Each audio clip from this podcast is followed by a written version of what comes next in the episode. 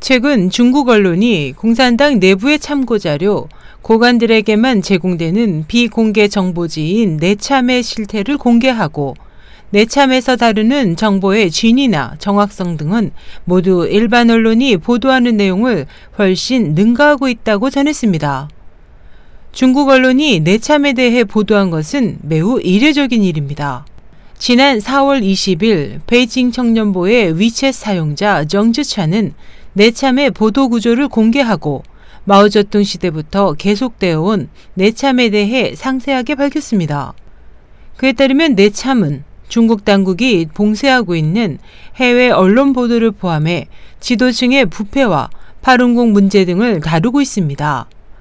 정 씨에 따르면 당 수뇌부는 장점인 일파의 구테타 계획 및 파룬궁 수련자를 대상으로 한 장기 적출 등의 범죄에 대해 충분히 알고 있는 것으로 추정됩니다. 내참은 신화사, 인민일보, CCTV 등 관영 언론사들이 정기적으로 중국 내외에서 공산당 정권을 비판하는 언론, 정부의 불리한 돌발 사건이나 민감한 화재 등 일반 언론에서 다루진 않지만 내부 참고 자료로서 지도층 전용으로 작성하거나 번역, 편집한 비공개 신문입니다. 내용의 긴급성, 민감도, 심각함 등에 따라 지도층 계급별로 분류되어 제공되는 내참은 기밀 서류에 속하기 때문에 열람된 후 회수 처분됩니다. 내참은 중국의 정보 특권 제도로 당 지도부의 정책 결정에 큰 영향을 미치고 있습니다. 많은 공산당 고관은 내참을 당의 의도로 간주하고 정보의 대부분을 내참에서 얻는 것으로 알려졌습니다. 그러나 내참이 문제 해결을 제안하는 것은 허용되지 않습니다. 마오쩌둥은 이에 대해 내참은 있는 그대로의 사실만 보고할 뿐 그 후 판단과 처리는 중앙의 일이라고 말한 바 있습니다.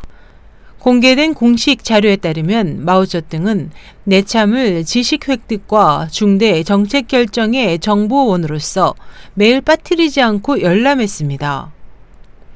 덩샤오핑은 가장 많은 종류의 내참을 열람했고 지시와 의견도 가장 많이 낸 것으로 알려졌습니다. 또 중앙 지도층의 편지와 메모가 내참 형태로 발표되기도 합니다.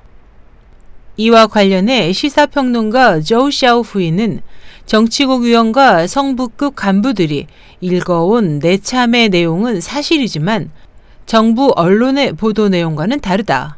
그 내용은 정치적으로 매우 민감한 정보도 포함하고 있다. 매우 상세하기 때문에 일반 중국인에게 알려지는 것은 공산당 정권에게 불리한 것이다. 지도층은 국민에 대해 지속적으로 정보 통제 혹은 우미나 선정 공작을 하고 있지만 그들 자신은 적시적절한 판단을 내리기 위해 정보가 조작되지 않은 진실한 국내의 정보를 손에 넣으려 한다고 말했습니다. 저우 씨는 또 5, 6년 전 친구를 통해 일부 내참을 본 적이 있다면서 기재된 많은 기사들의 출처는 중국 당국이 규제하고 있는 해외 자유 언론들의 보도였고 그 내용은 당 간부들의 부패와 구평 공산당, 파룬국 문제 등 기본적으로 중국 내에서 금지되고 있는 주제였다고 말했습니다. 또 내참을 열람할 수 있는 당 고관은 해외의 중국 공산당에 대한 비판 내용을 숙지하고 있고 특히 파룬궁 박해 정책의 진상은 고위 간부들 사이에는 공연한 비밀이 되고 있다고 덧붙였습니다. 모시라이 저우룬캉, 시차이허, 거보슝 등 공산당 고관의 실각에 따라 베이징 당국은 정치를 파괴, 은닉된 중대한 정치 리스크라는 문구를 사용해 장점인 일파의 구테타 계획에 관한 정보를 서서히 공개하기 시작했습니다. 그러나 장점인파의 장기 적출 등 반인류 범죄에 대해서는 계속 은닉하고 있습니다. 한 소식통에 따르면 충칭 사건 후 원자바오 전 총리는 상급 간부 회의에서 6, 7년 전 사실은 더 일찍부터 파룬궁 탄압 정책이 중국의 비참한 결과를 가져올 것을 알고 있었다. 우리는 조사를 통해 장점인이 거액의 국가 재정을 사용해 무방비인 민간단체를 진압한 것을 밝혀냈다.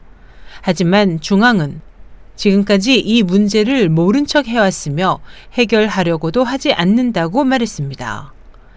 또 마취도 없이 살아있는 사람으로부터 장기를 적출해 팔아치운다. 이것이 사람이 할 짓인가? 이런 일이 횡행한 지 이미 몇 년이나 지나고 있다. 우리는 곧 있으면 은퇴를 맞이하는데 아직 해결되지 않았다. 왕리진 사건은 온 세상에 널리 알려지고 있다. 보시라이 건을 정리하는 김에 파룬국 문제를 해결하면 어떨까? 기회는 무르익었다고도 발언했습니다.